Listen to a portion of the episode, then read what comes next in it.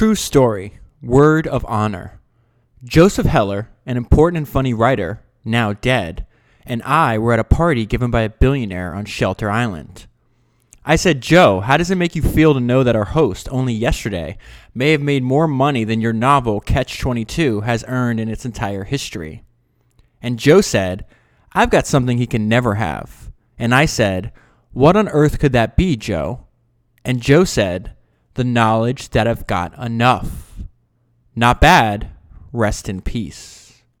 So that was a poem published in 2005 in New Yorker by the writer Kurt Vonnegut that John Bogle read and two years later used for the basis of his commencement address that he gave to Georgetown. And then two years after that, used as the basis for the book that I am holding in my hand and the one that I want to talk to you about today, which is Enough True Measures of Money, Business, and Life by John Bogle, uh, the founder of Vanguard. And this is uh, one of the most widely acclaimed books uh, that I've that I've read for the podcast. Anyone from uh, Tom Peters to Warren Buffett uh, to Bill Clinton to David Swensen, um, all have blurbed and talked about this book. If the book we covered last week, Stay the Course, was about the founding history of Vanguard, uh, this book is more about his philosophy on life and just uh, two quick things before I jump into back into the book. Um, if you want access to my private podcast feed, all you have to do is leave a review anywhere you listen to this podcast. Take a screenshot of your review and email it to me at foundersreviews at gmail.com. Um, then you'll uh, I'll reply back uh, to your email with a private podcast link. I actually just recorded another podcast for that um, for that feed this week. It's on the founder of Seagram's and he founded the company in the 1800s, and it actually lasted. Uh, the company was around for I think 137 or 140 years, basically. So I just did. Uh, he wrote a book called From Little Acorns, so I did a podcast about that. If you want to access that, leave a review, take a screenshot, email to me at foundersreviews at gmail.com. If you're listening to me on an app like Overcast or Breaker where they don't have reviews, but they do have the ability to press a star to recommend or a heart to recommend, you can just do that. Find whatever episode of this podcast that you like, press the star, press the heart, take a screenshot, send it my way, and I will reply back and give you that access to that private podcast feed. Uh, not only will you get the one I did this week, but you also get, I've done uh, four total now. Um, so you have four podcasts, and then um, as a thank you for leaving a review and spreading the word, um, I'll continue to update um, that feed rather regularly now. I've done two podcasts in the last about 10 days. I just started reading another book that um, that I think is going to be eligible for to turn into a podcast on that feed as well. So hopefully, I have that done another seven or fourteen days. Um, the second thing is once I get going, uh, I don't interrupt our time together with ads. Founders is ad free and independent. Um, so I do rely on the support of people that get value out of my work. If you want to support founders, the best way to do that is uh, subscribe to Founders Notes by pressing the link in the show notes, right available right on your podcast player or at founderspodcast.com. And what that allows you to do is just like I take notes and highlights for the books that I read and I turn them into podcasts, I take notes when entrepreneurs are on podcasts. I always say that I don't really view when an entrepreneur goes and talks about how they started their business and what they've learned on a podcast, I really view that as a uh, as a lecture on entrepreneurship. Therefore, I take the notes, I write down their key ideas, and I email them to you every Sunday. Um, so if you'll if you sign up for that, um, you can unlock. I think I've done a hundred as of the time I'm recording this. Uh, my archive is a hundred. There's a notes on 139 different founders. So my goal there is to build the world's largest repository of information on, from company builders for company builders uh, that are delivered through talks, which I think is extremely valuable. Okay, so let me go ahead and jump right into this book. He's going to tell us a little bit more about um, his upbringing than he did in Stay the Course. And turns out he's very much like his great grandfather. Um, uh, I would describe almost like a crusader against the industry that he operates in. Uh, he definitely wants to change. And John Bogle obviously is credited with uh, probably the, the uh, single. He probably made the most change of anybody, uh, any other single person in the finance industry in history. Okay, so it says perhaps the best place to begin is with my heritage, heavily Scottish, which may be enough to explain my apparently legendary thriftiness. I've always thought of my great grandfather, Philander Bannister Armstrong, as my spiritual progenitor. He was an industry leader, but did his best to reform first the fire insurance industry and then the life insurance industry. In an 1868 speech in St. Louis, he implored, Gentlemen, cut your costs. Uh, that sounds very familiar. that's exactly, I mean, that's basically the, the, the, the thesis uh, behind John Bogle's entire career. Um, his spirited 1917 diatribe, which was 250 pages long, was entitled A License to Steal How the Life Insurance Industry Robs Our Own People of Billions. The final sentence was The patient, which is the insurance industry, has cancer. The virus is in the blood. He is not only sick unto death, but he is dangerous to the community. Call in the undertaker. So, I uh, after reading now the second book on John Bogle and then listening to a bunch of his speeches on YouTube, um, it's very clear that he is uh, very much his great grandfather's great grandson because this this idea. I mean, you could even say a lot of uh, John Bogle's books, and I think he wrote close to fifteen of them. Uh, he does feel that there's plenty of opportunity um, to add value and be fairly compensated as an entrepreneur, as an investor. But in large part, he feels the industry which he worked in for 60 plus years uh, only extracts value and doesn't actually provide value. And not only is this book uh, lays out his philosophy very straightforwardly, but um, so did Stay the Course. And I, I, feel like he made a pretty convincing indictment um, against a lot of the practices in his industry. Um, so he, he has some more stories from his his uh, youth, and he firmly believes that um, being forced to work when he was younger um, was for the best, and it's not only for the best for him, but for the best of most most people.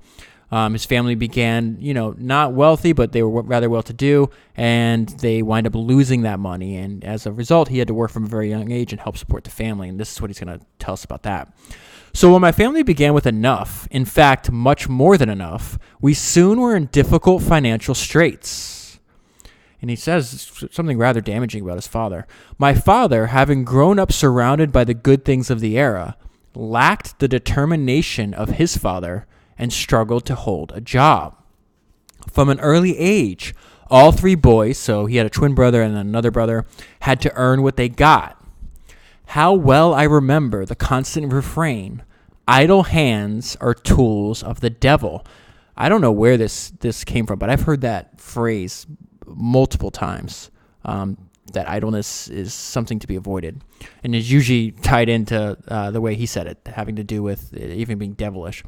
Um, I've often thought that we three brothers had the perfect growing up environment and he he's describing that environment now, which is the need to take responsibility for our own spending money and even help fund the family.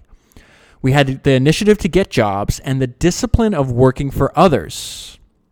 While we had wonderful friends who had uh, who had more than enough and who played while we worked, we learned early on the joy of accepting responsibility, of using our wits, and of engagement with the people whom we served in our various jobs winter, summer, spring, and fall. I think that's just pretty straightforward knowledge. The sooner that you uh, have to be, you're forced to work, the sooner you you're forced to actually provide for yourself, the better you're actually going to get at it. So he turned a negative, which is his father losing his money, into a positive, which gives him tools that he used throughout his life. Um, something I really love about the way John writes is, first of all, it's very, very straightforward, right to the point. But he also, uh, and I'll be sharing a bunch of them in this podcast. He he pulls on a lot of the stuff he reads and learns, um, inspires him, and then he kind of passes that knowledge down to us.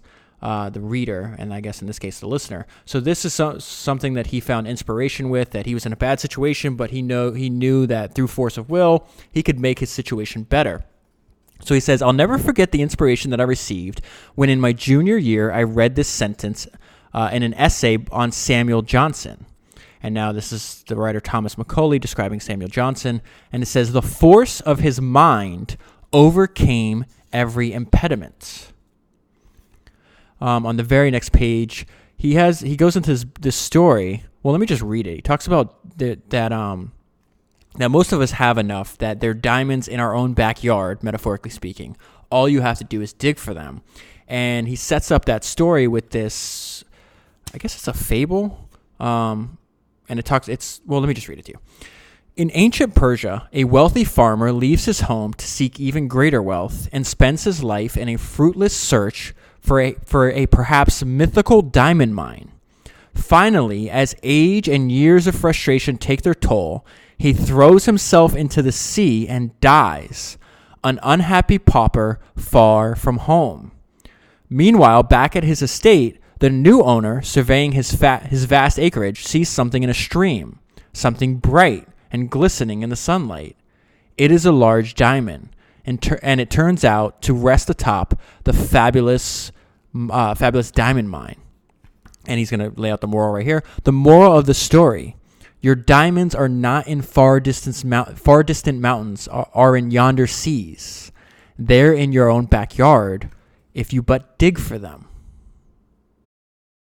And he applies this lesson. She, he gets into Princeton. Uh, he gets a scholarship, but he has to work uh, to support himself. And he says, With a series of summer jobs, I was able to earn the remaining money I needed. I worked very hard, and the hours were long, but I loved hard work then, and I still do. I grew up with the priceless advantage of having to work for what I got. And uh, all this is still coming from the introduction of the book, which is kind of like a, a, brief summary of his life. So, fast forwarding, he's out of college. Uh, this is how he describes himself when he became CEO at 35. I mentioned last week um, that he's kind of on, uh, he, he seems honest about not only he's got some good ideas that he's passing down to us that hopefully we can use in our lives, but he, he's far from perfect. Even in this book, he talks about how big his ego is and all kinds of stuff. But this is how he describes himself when he became CEO of Wellington at 35 headstrong, impulsive, and naive. So last week I talked about all, all that happened uh, to him before he's uh, to all that had happened to him before he was able to start uh, Vanguard. So I'm going to skip over that, but he he talks a little bit about the traits needed to found Vanguard. Like why would you go through being so difficult? And he says pulling off this trick was not easy, meaning uh, starting Vanguard. And in fact, I might not have tried doing so if I hadn't the two characteristics that someone else attributed to me: the stubbornness of an idealist and the soul of a street fighter. And on the very next page, he just talks about that the company was actually founded on a very, very simple idea. And he says the idea was simple. Why should our mutual funds retain an outside company to manage their affairs, the modus operandi of our industry then and now, when they could manage themselves and save a small fortune in fees? And if you remember in the last podcast, we, the calculation up until I think 2018 of what what was the actual result of this simple idea from 1974 all the way to 2018 in actual dollars. And the estimate is about he saved his customers about 217 billion, almost a quarter trillion uh, in fees, just by this very simple idea applied uh, doggedly over a very long uh, time period. And so, towards the end here of the introduction, he's going to lay out what he feels like we should be doing better. And this is, uh, I would say, like his a summation of, of the book. And he says, We engage in the folly of short term speculation and eschew the wisdom of long term investing. We ignore the real diamonds of simplicity, seeking instead the illusory rhinestones of complexity. In business, we place too much emphasis on what can be counted and not nearly enough on trusting and being trusted, when we should be doing exactly the opposite we allow, indeed, we almost force, our professions to behave more like businesses. Rather, we ought to be encouraging companies and corporations to regain the professional values that so many of them have cast aside. We have more than enough of the fool go- fool's gold of marketing and salesmanship, and not enough of the real gold of trusteeship and stewardship. And we think more like managers whose task is to do things right than as leaders whose task is to do the right thing. In life, we too often allow the illusory to triumph over the real. We focus too much on things and not enough on the intangibles that make things worthwhile. Too much on success, a word I've never liked, and not enough on character. Amidst the 21st century pressures of immediate satisfaction and amassing information on demand, we've forgotten the enlightened values of the 18th century. We let false notions of personal satisfaction blind us to the real sense of calling that gives work meaning for ourselves, our communities, and our society. And I love this because on the very next uh, next page, I wrote, "This idea is not new." And he says, "This this message is nothing new. Consider that 2,500 years ago, Socrates had much the same message to deliver in his challenge to the citizens of Athens." And he's going to quote Socrates here: "I honor and love you, but why do you?" Who are citizens of this great and mighty nation care so much about laying up the greatest amount of money and honor and reputation, and so little about wisdom and truth and the greatest improvement of the soul. Are you not ashamed of this? I do nothing but go about persuading you all not to take thought for your persons and your properties, but first and chiefly to care about the greatest improvements of the soul. I tell you that virtue is not given by money, but that from virtue comes money and every other good of man. And now we're back to the writing of John. I hardly have the standing to compete with Socrates, but over the course of these remarkably blessed 79 years of life that I've enjoyed to the fullest, I have, like Socrates, arrived at some strong opinions on money, on what we should be proud of and ashamed of in our business and professional callings, and on what are the false and true treasures in our lives. I offer those opinions here in the hope that, to borrow one of Kurt Vonnegut's favorite lines, I might poison your minds, dear readers, with a little humanity. So, right there, we have John Bogle making our case for why you'd want to read the book. And uh, like I said, that's a really good summary of. He, so now he's going to go into deeper. Um, each uh, of, of those uh, opinions he, he was sharing with us in the introduction, he elaborates into um, into entire chapters and then builds a r- rather compelling case. Okay, so there's a lot of quotes. Um, from Charlie Munger and Warren Buffett in this book. And like I said last week, um, I've started to do some preliminary research on them, and I'll, I'll wind up probably doing a few multi-part series on both of them because they have a. I mean, I think Charlie Munger is 95, and I think uh, Warren Buffett's 87, something like that. So they they have a, a, lifetime of knowledge that we can all learn from, and hopefully, uh, hopefully use to improve our lives. All right. So this is Charlie Munger basically telling us, hey, make things that help other people says Warren Buffett's wise partner, Charlie, Charlie Munger, lays it out, lays it on the line. Most money making activity contains profoundly antisocial effects.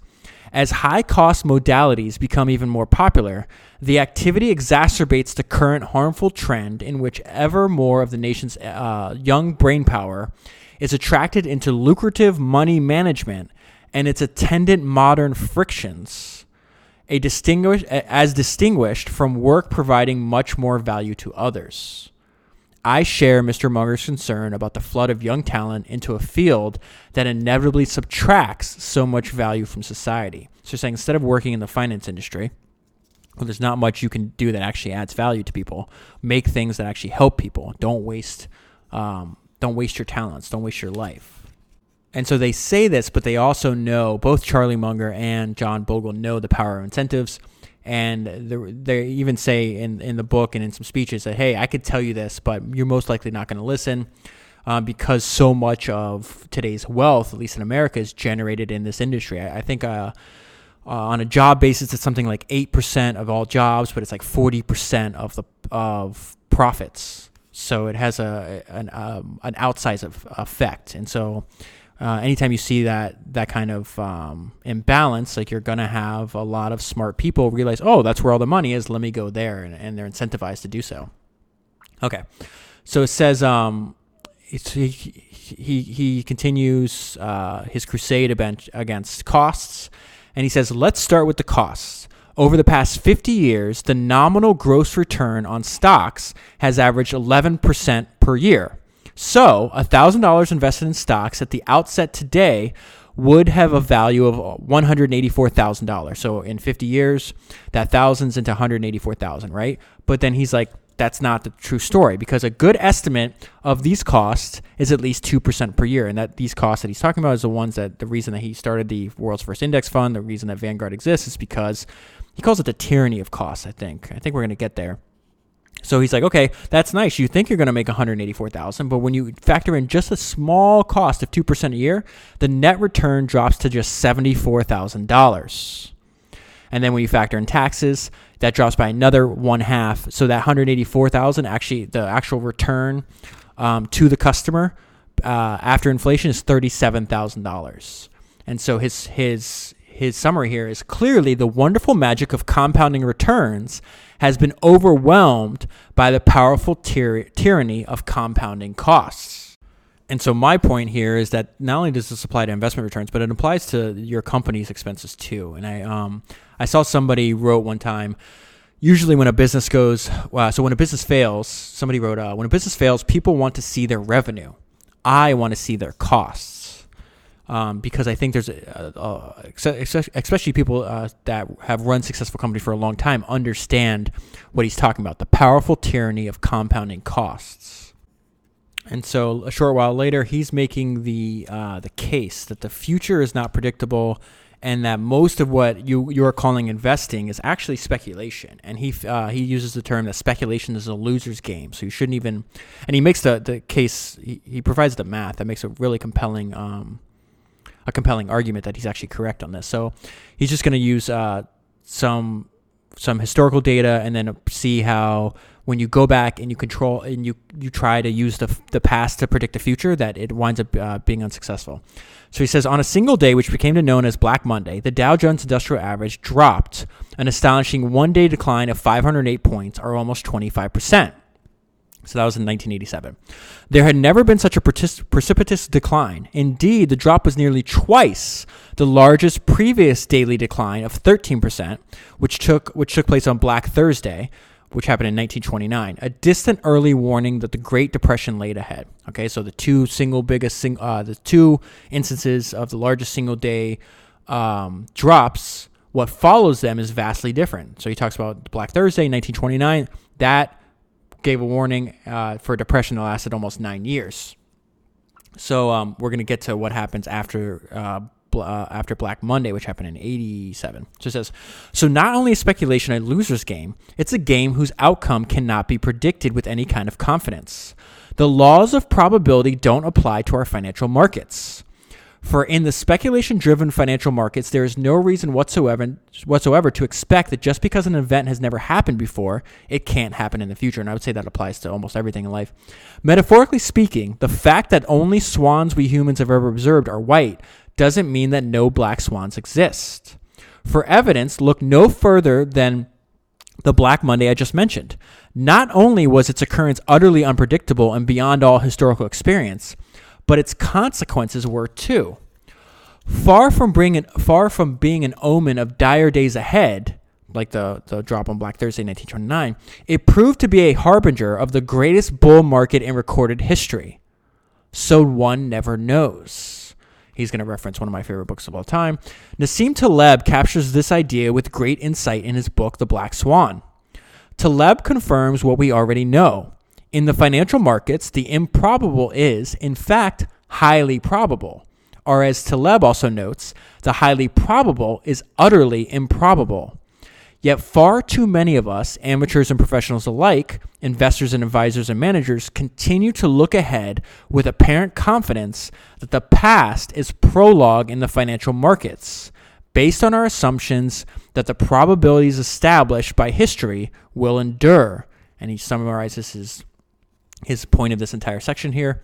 Please, please, please don't count on it. And he's going to make a point here. Uh, this comes from the chapter Too Much Complexity, Not Enough Simplicity. Uh, something that this has been on my mind a lot based on the books that I've been reading lately about, uh, as cliche as it sounds, like the, I don't think um, well, I'm not gonna speak for other people. I definitely like. I understand that simply like what's the Leonardo da Vinci quote? Simplicity is the ultimate form of sophistication. And you hear that the the there's like a you know uh, it's almost a cliche to talk about um, how powerful the idea of simplicity is. Yet even after hearing all that, I still don't think that it's registering enough for me, and that it keep keep harping on that idea even more can lead to such great benefits. And he, he's like, My entire career has been based on something unbelievably simple. And he says, My career has been a monument, not to brilliance or complexity, but to common sense and simplicity. The uncanny ability, as one observer has said of me, to recognize the obvious. He also goes on to talk to talk about um, his love of the time-honored wisdom of Occam's razor, which, uh, and just in case you don't know, I know I know it's bandied about on the internet a lot. So Occam's razor is the problem-solving principle that essentially states that simpler solutions are more likely to be correct than complex ones. But in a footnote here, he he talks about one of the uh, the translations from the original Latin is actually uh, the one he uses, which is plurality ought never be posited without necessity. I like the way that's phrased more than I've ever heard it phrased any other way. So now he gets to this point where I wasn't actually understanding um, what he meant by that until towards the end of the chapter. Let me start out first where he's he's talking about Einstein. He says um, this is the idea that there's too much counting and not enough trust. So he says Einstein well understood the limits of quantification and the flaws inherent in thinking that counting alone could advance our understanding of how the world works.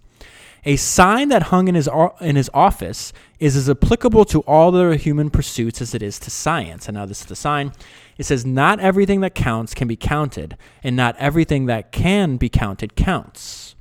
That rule also applies to the conduct of business affairs. No business can trust everything and count nothing, nor can any business count everything and trust nothing. It's all a question of balance, although my own instincts lead me toward, toward far, far less reliance on counting and far more reliance on trusting. Statistics in charts, graphs, and tables can be used to prove almost anything in business, but unquantifiable values have a way of holding steady as a rock. So he continues along in this vein in a few pages, and then this smacks me in the face. I'm like, oh, okay. And I realize his main point here.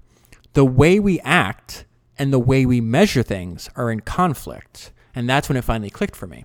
So he, he's going to go into, into a little bit here. He says, but it's not just our capital markets that have been corrupted by the perils of relying so heavily on the, on the apparent certitude of numbers. Our businesses, too, have much to answer for. And indeed, the economic consequences of managing corporations by the numbers are both extensive and profound. And what does he mean by that? Well, he's going to talk about this uh, the, the track record of CEOs. The terrible track record of CEOs in predicting growth for their own firms is a well established fact. Now, that sentence made sense to me, although before reading this, I didn't know that was a well established fact. He lays out the numbers, and it turns out he's right. He says, but their bias toward optimism and their use, or rather abuse, of numbers to support optimistic assumptions at least has the excuse of self interest. Security analysts are supposed to bring a more objective eye to such numbers, but time and time again, they too uncritically put on rose colored glasses and go along for the ride. And he talks about the reason they do this is because they're paid by the people they're supposed to be monitoring. Uh, there's a lot of information in this book about some of the corruption that occurred during the financial crisis, where um, basically their incentives were not aligned to actually verify that the numbers that they're supposed to be reporting on, like they use the um, the uh, the accounting firm Arthur Andersen and, and their well-known client Enron as an example. Um, so more important if you want to figure out what's going on think about what humans are incentivized and and think about how they're they're prone to act not just numbers as a as an answer and uh, like I like numbers to me like I almost in conflict with how I live my life because I feel numbers gives like a like a grounding to a very like fuzzy reality. But he he does make a good point that if you cook the books he actually uses that um he uses that phrase on the next page when talking about uh, government not where I, a lot of the a lot of the numbers that we're getting from government like GDP and inflation he gives examples of why they're actually cooking the books. They're actually not giving us the right information and then using that as just an end all be all and not analyzing uh, like the broader way humans interact with one another in terms of commerce can actually lead you to make drastically uh, disastrous decisions uh, such as the decisions that Arthur Andersen made or some of the banks did in the financial crisis. And he's going to tell us the difference here. He's going to tell us the difference between companies that trust and companies that count. Lest I be accused of innumeracy, please be clear that I'm not saying that numbers don't matter. Measurement standards, accounting, if you will, are essential to the communication of financial goals and achievements. I know that. But going but for going on 4 decades, I've been engaged in building an enterprise and a finance in a financial institution at that based far more on the sound implementation of a few common sense investment ideas, an enlightened sense of human values and ethical standards, and the bond of trust between our firm and its clients.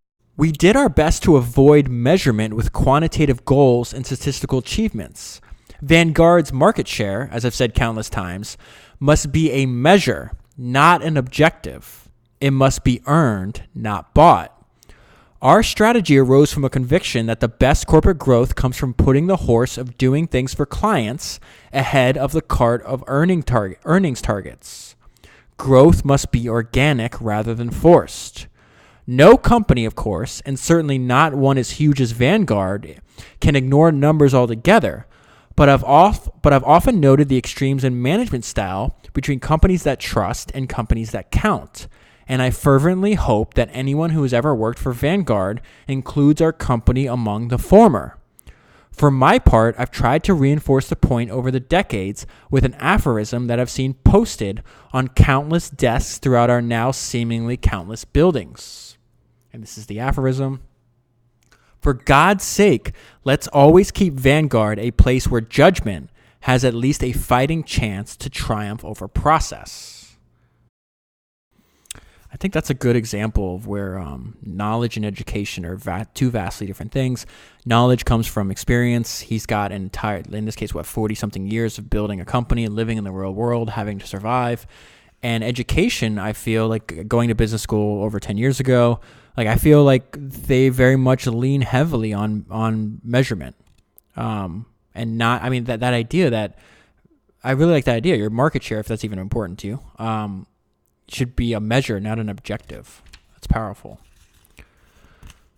And it only comes from from experience. All right, so uh, oh, he he continues this. Uh, there's something wonderfully like he, he's uh, wonderfully consistent, and uh, after reading his writing and hearing him speak a bunch, like he basically has a very few simple ideas, but he kind of understands like the need for repetition to get these ideas into our brain because there's even times where I'm reading this, I'm like, wait, I don't understand what you're saying here and then you know it, it can finally click after he repeats it to me a few times. And he says, "Agree with me or not, but at least I'm consistent." In 1972, nearly 40 years ago, I closed my annual message to the to my employees with this quotation from Daniel Yank, Yankelovich about giving too much credence to counting numbers. Uh, so this is the quote that he gives to his employees 40 years ago. The first step is to measure what can what can easily uh, what can be easily measured. That is okay as far as it goes. The second step is to disregard that which cannot be measured or give it an arbitrary quantitative value. This is artificial and misleading. The third step is to presume that what cannot be measured really is not very important. This is blindness. The fourth step is to say that what cannot be measured does not really exist. This is suicide. And the guy he was quoting in the footnotes, it talks about he founded uh, one of the premier marketing research firms of its day. Um, so I looked him up on Amazon. He's written a bunch of books, so he might actually appear. You know, this idea we always talk about how books are the original hyperlinks and they lead you from one idea to another. I've definitely used that um, for this podcast where I learn about a ton of other founders and people that I didn't know about um, by reading, you know, the stories of other founders because they inevitably talk about who influenced them. And that's something I talked about um, where the, the podcast I just did for the reviewers, for the people that left reviews, that Samuel Bronfman guy, um, he actually founded Seagram's. I found out about him because I read Michael Ovitz's book uh, a few weeks ago, and his dad – Michael Ovitz's dad worked for Samuel Bronfman and, and kind of always would tell Michael when he was younger how much he respected him. Uh, and then uh, in a twist of fate, uh, Michael um, winds up meeting the CEO of Seagram's at the time, which is the grandson of Samuel Bronfman. And uh, Michael um, talks about this in great length in the book. He actually brokers the deal for the Bronfman family to buy MCA. Okay, so okay, so I've, i was just mentioning uh, this idea of in, the importance of incentives. Uh, there's a bunch of Charlie Munger quotes in here. I want to read two of them to you because it talks about. Um, it talks about well, this is where John Bogle talks about some stuff. Uh, the like what when you what happens when you have a misalignment of incentives. So the first Charlie Munger quote is, "I've been in the top five percent of my age cohort all of my life in understanding the power of incentives, and all of my life I've underestimated it." And his second quote is, "Show me the incentive, and I will show you the outcome." So first, we need to define. Uh, this is the definition that uh, John Bogle uses for somebody that that uh, conducts themselves like a true professional. And he says, I will create value for society rather than extract it. And he says, plenty of members of our economy do exactly that. They create value. So he, he very much um, evangelizes like entrepreneurship, making products, making people's lives better, and then making money from that, not extracting it, uh, as he feels the finance industry does. And he says, as we learned earlier, money managers, or excuse me, money management extracts value. So he, he feels they, they shouldn't exist and th- this idea of um, of incentives he's, he's talking about here. Uh, other examples of the harsh consequences of this move away from professional conduct are easy to come by. In public accounting, our once big eight, now known as the final four, uh, firms gradually came to provide hugely profitable consulting services to their audit clients. So they developed these products uh, uh, next to as a way to make more money uh, from what should have been their primary primary business, which is auditing making them business partners of management rather than independent and professional evaluators of, gen- of generally accepted accounting principles. So when this happens, the the outcome, according to Charlie Munger, is completely predictable. And it says the 2003 failure of the Arthur of Arthur Andersen and the earlier bankruptcy of its of its client Enron was but one dramatic example of the consequence of this conflict riddled relationship. So after reading that, I realized the the larger idea here is that if you get the incentives right when you start the company, you'll grow because your incentives your incentives are completely aligned with your customers. Uh, there's no what he says conflict riddle, riddle relationship. That's exactly the the blueprint that Vanguard is laying out with us from the very beginning. Their incentive was, was to reduce costs for their customers, and they did so 200 times uh, over the career of John Bogle. And I think that's part of the reason why they exist today and Arthur Andersen does not. And he's going to um, he's going to quote. Uh, there's a 200 uh, plus year old quote from Adam Smith, and in this case, he's talking about his industry. But I think this same um, principle applies to companies. And he says managers of other people's money rarely watch over it with the same anxious vigilance with which they watch over their own they were they very easily give themselves a dispensation. Negligence and profusion must always prevail. Prevail, and that's something that Adam Smith wrote over 200 years ago. Very much so. I think describes uh, what we talk about all the time: the difference between founders and, C- and CEOs. He, uh, John Bogle goes into great detail. It's actually in the chapter that I'm um, that I'm quoting from right now about the misalignment of incentives for for for professional CEOs how they can make small fortunes by optimizing for the long term, even if it puts the overall firm at risk, um, just because the way that their that their um, compensation is is calculated. It's based on what you're making now, not how that can affect the company a year, two, five years down the line. And I think that's the difference between, uh, you know, the founders that are still in charge of their company. Um, they very much care because they're still the owner of that company a simple heuristic I have in my life is if I can spend money um, with a company that's still led by the founder, I try I try to. I feel that's just a good rule of thumb uh, to to not only to make sure I support them, but uh, to get. Usually, I find you know founder led companies actually put customers first because they know that they rely on it. So this is something um, I love. This idea about a family motto. um, he's going to tell us his family motto, and then he's going to quote Calvin Coolidge here. And so it says if there was a single phrase that best articulates the attitude of business leaders and managers who both deserve and reward a great workforce, it would be press on regardless. It is a rule of life that has been a motto of my family for as long as I can remember and has sustained me through times thick, uh, through times thick and times thin alike. And he talks about his uh, uncle even had a boat named Press On. and um, in that boat, he had a little framed copy of, uh, of a quote from Calvin Coolidge. And this is the quote. And it says, Nothing in the world can take the place of persistence. Talent will not. Nothing is more common than unsuccessful men with talent. Genius will not. Unrewarded genius is almost a proverb. Education will not. The world is full of educated derelicts. Persistence and, derm- and determination alone are omnipotent. The slogan, press on, has solved and always will solve the problems of the human race. So I love that idea. It's funny um, how life works out sometimes. The day I'm reading this, a few hours later, um, so I have a my my little girl, my daughter is six years old, and my wife comes in. She said, "Did you see her progress report?" And I was like, "No, let me see it." And she got all straight A's. She's killing first grade right now. And um, but she's like, look at the teacher comments, and in the teacher comments, it said, um, "Always puts forth maximum effort." And I was like, that's our family motto.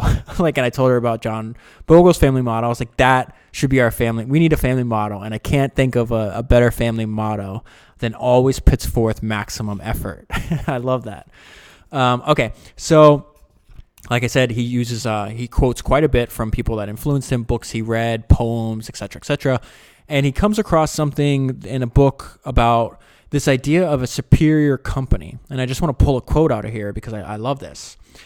And he's quoting the guy's name is Robert Greenleaf. And he says, What distinguishes a superior company from its competitors are not the dimensions that usually separate companies, such as superior technology, more astute market analysis, better financial base, etc. It is unconventional thinking about its dream, what this business wants to be, how its priorities are set, and how it organizes to serve. It has a radical philosophy and self image, meaning the superior company does. The company's unconventional thinking about its dream is often born of a liberating vision. So we've talked about this idea many times how like you, you have to know why you're doing what you are doing, or this idea that missionaries make the best uh, uh, products, they make the best, they create the best companies. I've never heard of it in the sense that like what is your company's dream? I like that a lot and the uh, the company's unconventional thinking about its dream. I like that. So what this business wants to be, and then you organize it from there. If you know that, it's very easy because then you can set your priorities. It makes you, you kind of have like a north star, like a guiding, uh, guiding light, if you will. Okay, so now I'm gonna jump to the end of the book. Like I said, the book is really short. You could probably, I bet you could probably read it. I mean, it's probably about a five hour read, so maybe two days, something like that. Okay, so first, uh, before I get to this part where I love, he he makes this like top ten list that I'm going to read to you. Uh, it's it's a it's a personal note, and I think that's a good way to close. But before that, he's just got some old school advice for us on, on life, and he's talking about like what like what. First, he has a quote. He's like, "Success is not the key to happiness. Happiness is the key to success." So then he's like, "Okay, well, what makes happiness?" And he talks about money, like having a certain amount of money is, is needed, but you realize that money uh, provides what he calls a transitory sort of happiness. And so he's like, listen, this is what determine, in his opinion, determines our happiness. Um, it's the presence of some combinations of these three attributes, and he's going to go into that now. One, autonomy, the extent to which we have the ability to control our own lives, also known as to do our own thing. Number two, maintaining connectiveness with other human beings in the form of love of our families, pleasure in our friends and colleagues, and an openness with those we meet in all walks of life. And number three, exercising competence, which means using our talents, being inspired, and striving to learn. And now this is the last part, which I think is uh, it's valuable for all of us to hear he's talking about, hey, listen, um, there's a leadership su- summit that I, I, was going to give a talk at. I was going to be the old person uh, among the group. So he's like, I needed to figure out what to talk about. He's like, I settled on a subject that I thought would be both retrospective and prospective. And that subject is, why do I bother to battle? Then he says, I decided to frame my talk as one of those inverse top 10 lists from The Late Show with David Letterman. As comedy, my list might be wanting, but as a summation of what has pushed pushed me during my entire life and what continues to push me on today, it's right on the mark. So I'm just going to read all of them to you because I thought they were all fantastic.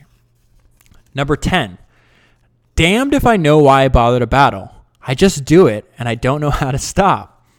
Number 9. Because in nearly all the uh, in, in in all the nearly 9 decades of my life, I've never done anything but battle. As a boy delivering newspapers, then as a young man working as a waiter, a ticket seller, a mail clerk, a reporter, a runner for a brokerage firm, even a pin setter in a bowling alley, and as a man fighting the battle for personal advancement, for attention, for innovation, for progress, for service to society, and yes, even for power and the hope of being remembered. I might as well admit that. That's one reason why I write books, including this one. Number eight, because the great battlers of history have always been my heroes. Think Alexander Hamilton, Teddy Roosevelt, Woodrow Wilson. Heck, think Philadelphia's own Rocky Balboa. Seven, because all those battlers finally lost their battles. I battle to be the exception. Number six, because in the mutual fund field, no one else in the system is battling to bring back our traditional values of trusteeship and our high promise of service to investors. Somebody's got to do it. By the process of elimination, I got the job. Number five, because when the battler stands pretty much alone, he draws a lot more attention to the mission. If you have a large ego, and I do, that's a nice extra dividend, especially because those who are outside the system, exemplified by the bogleheads of on the inter- on the internet, give me the strength to carry on. He kind of uh kind of does lead his own cult.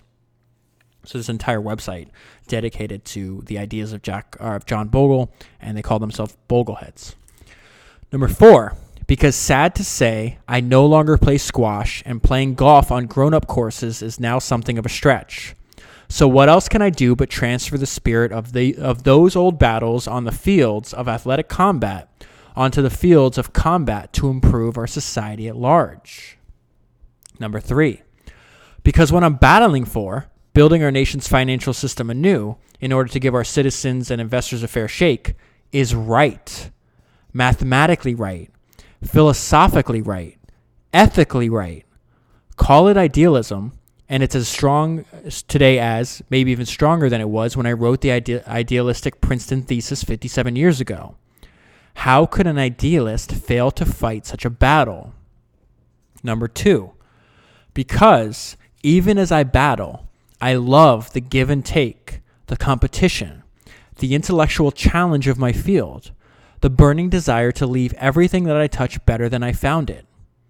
Using Robert Frost's formulation, my battle is a lover's quarrel with our financial world. Number one, simply because I'm a battler by nature, born, bred, and raised to make my own way in life. Such a life demands the kind of passion evoked by the words of the great sculptor of Mount Rushmore. Life is a kind of campaign. People have no idea what strength comes to one's soul and spirit through a good fight. While I simply can't imagine that my own soul and spirit will ever fade, I know deep down that time is not on my side. That's a that that sentence especially hit me considering he just died uh, a few weeks ago. So I'll continue to fight the battle until my mind and strength at last begin to dull. Only then, I hope many moons from now, will I take time to revel in the memories of all the wonderful battles I've fought during my long life. After all, paraphrasing Sophocles, one must wait until the evening to appreciate the splendor of the day. And that is where I'll leave this story. If you want the full story, I'd recommend picking up the book. Um, it's enough. True Measures of Money, Business, and Life by John Bogle. I think it's one of those books that you just leave out in like your living room and just pick it up, read a chapter, put it down.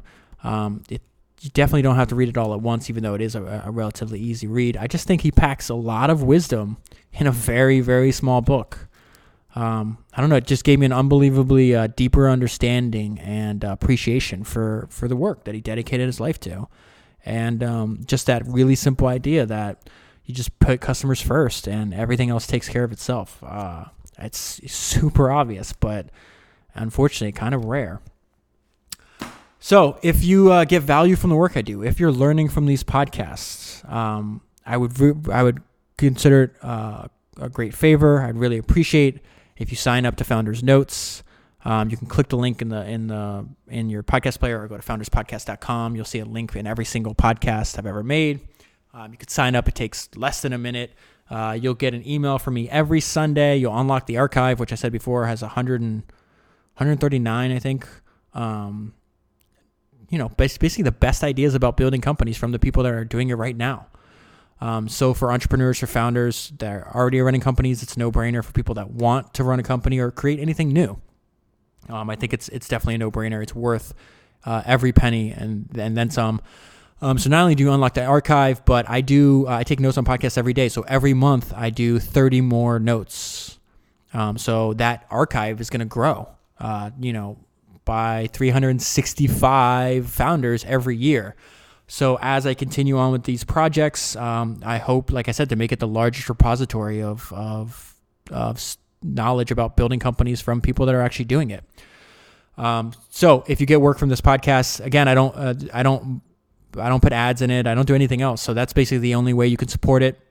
If for whatever reason you cannot afford the small monthly fee at the moment, um, that's completely understandable. There's plenty of other ways. Like you could tell people about the podcast. You could uh, send them the links for Founders Notes for people that uh, you think would benefit from it. Um, you can leave reviews and ratings. Uh, that's another way to get extra podcasts from me. And I just feel like I've been talking about this lately. Like, um, I didn't want, you know, I, I stopped doing the Misfit feed, um, which is the feed where if you donated to the podcast every month, that I would do extra podcasts. Um, and I appreciate all the people signed up, and it did hurt me financially, obviously, because I turned off. You know, I'm not accepting money from that anymore since I'm not going to update it. I didn't feel that was right. But I feel like the short term pain of losing that revenue source is in the long term, you know, I'm going to feel, I feel better. I feel the fact that every single podcast I ever do is, is available for free to anybody over the world, uh, all around the world. And, um, I don't know. I, I, like the idea of transferring the ideas from the from these books into making them readily readily available for everybody. I think uh, that makes me feel good. Uh, it, I'm just happy about it. So, and I, I, I know like the podcast will grow, grow and more people will support by sending up founders notes. So in the long run, run will be fine. And, um, I don't know. I, I like the idea of making every single podcast free to everybody and, and ad free. And the extra podcast I do for the reviewer only is like that doesn't cost any money. It just costs about a minute or two of your time. And as I said on the last reviewer only podcast, I did this, uh, this podcast on, um, called Creative Selection, which is inside the Apple design pro- process in the golden age of Steve Jobs. It's written by one of the programmers. He reported he demoed to Steve Jobs multiple times. He cre- he was one of the uh, p- initial people on the team that created Safari web browser, and then he's re- largely responsible for the keyboard on the iPhone. And it just goes into like how Apple thinks about product design, how they actually do it. And I think it's valuable to not only for people, entrepreneurs building products, but even uh, individuals, uh, product managers. It's just such a such a good book. And so if you want to access that podcast and, and the three other, and the four total ones I've done so far, just leave a review, take a screenshot, foundersreviews at gmail.com.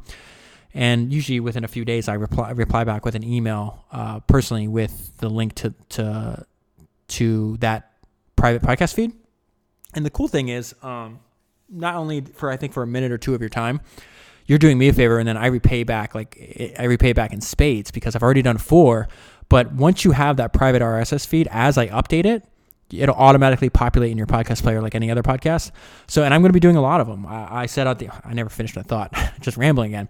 What I was, the reason I brought up creative selection is because at the end of the podcast, I did on creative selection and said that, listen, I'm, uh, I'm pretty damn determined to make sure that that podcast feed is so valuable that it's going to be the best one, like the best return on investment you ever get for one or two minutes of your time. Um, because not only do you get the four that I've already done at the time of this recording, but you'll get every single podcast, uh, review your own podcast in the future. And so, in addition to all the books that I read for the main podcast feed, like Enough and Stay the Course and the 50 something other books I've read so far, I just read a lot. And uh, sometimes they're not biographies um, on founders, so they don't make it. It doesn't make sense for me to put it on the main founders feed.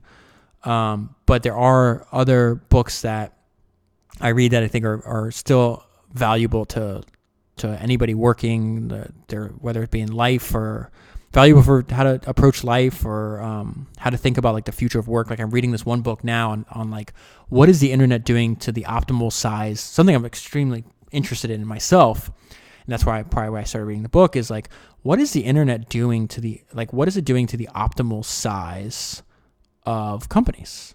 And it's something that's not talked about as much as I think should be talked about personally where the entire from the, the the, the the entire history of capitalism up to this part, you know, uh, there's been um, there's clearly been an incentive to to to scale to to that that size was an advantage because of all the the benefits from economies of scale.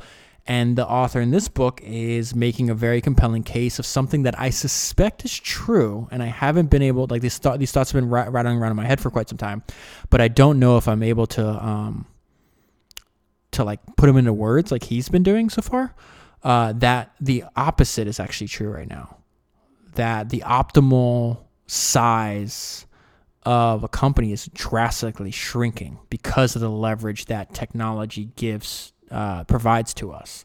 So I have a feeling that's going to be the next book I do for the reviewer only feed. So um, and I'll tell you more about that as I continue to read um, through that book because I think those ideas are, are, powerful. And you see like anecdotal information. I've seen it uh, expressed usually online where like they compare like uh, revenues of like let's say the top five tech companies in the world right now compared to like what the top five companies were. Let's say you know back when GE was one of them, and it talks about these are the revenues, these are the employee count, and you know like the employee count's usually like a tenth or a fifth of what they were, and the revenues are about the same. Um, and it kind of you know Jeff Bezos has said stuff like this like hey on the in the age of the internet you can either be really really small or really really large but everything in the middle is going to get wiped out. And yet I think like a large percentage of our economy is still in the middle. Um and I think there are some I don't know if it's social pressure I don't know what the right word is but uh, there's a lot of at least when I talk to other entrepreneurs like I feel like there's like vanity metrics where it's like, oh, this is the revenue, or this is how the headcount or this is like the office, like what our office looks like. And it's just like, that might not be signaling what you think it's signaling. And so I don't know. I'm looking forward to finishing that book and, and, and pulling out parts and making it into an engineering podcast because it's something I'm predisposed to already believe in. Um, so yeah, that's just a stream of consciousness I wasn't expecting to talk about. But, anyways, thank you very much for your support. Thank you for leaving reviews. Thank you for telling your friends, and thank you for listening. I will be back next week with another podcast about another founder. I'm most likely I have a stack of like I don't know ten or fifteen books, a lot of which I've gotten from Twitter, by the way. Um, so I'm pretty sure I'm gonna finally get around to the personal notes of Howard Hughes and do that. Um, so that's probably what's gonna we're gonna talk about next week. All right, thank you very much. Talk to you later.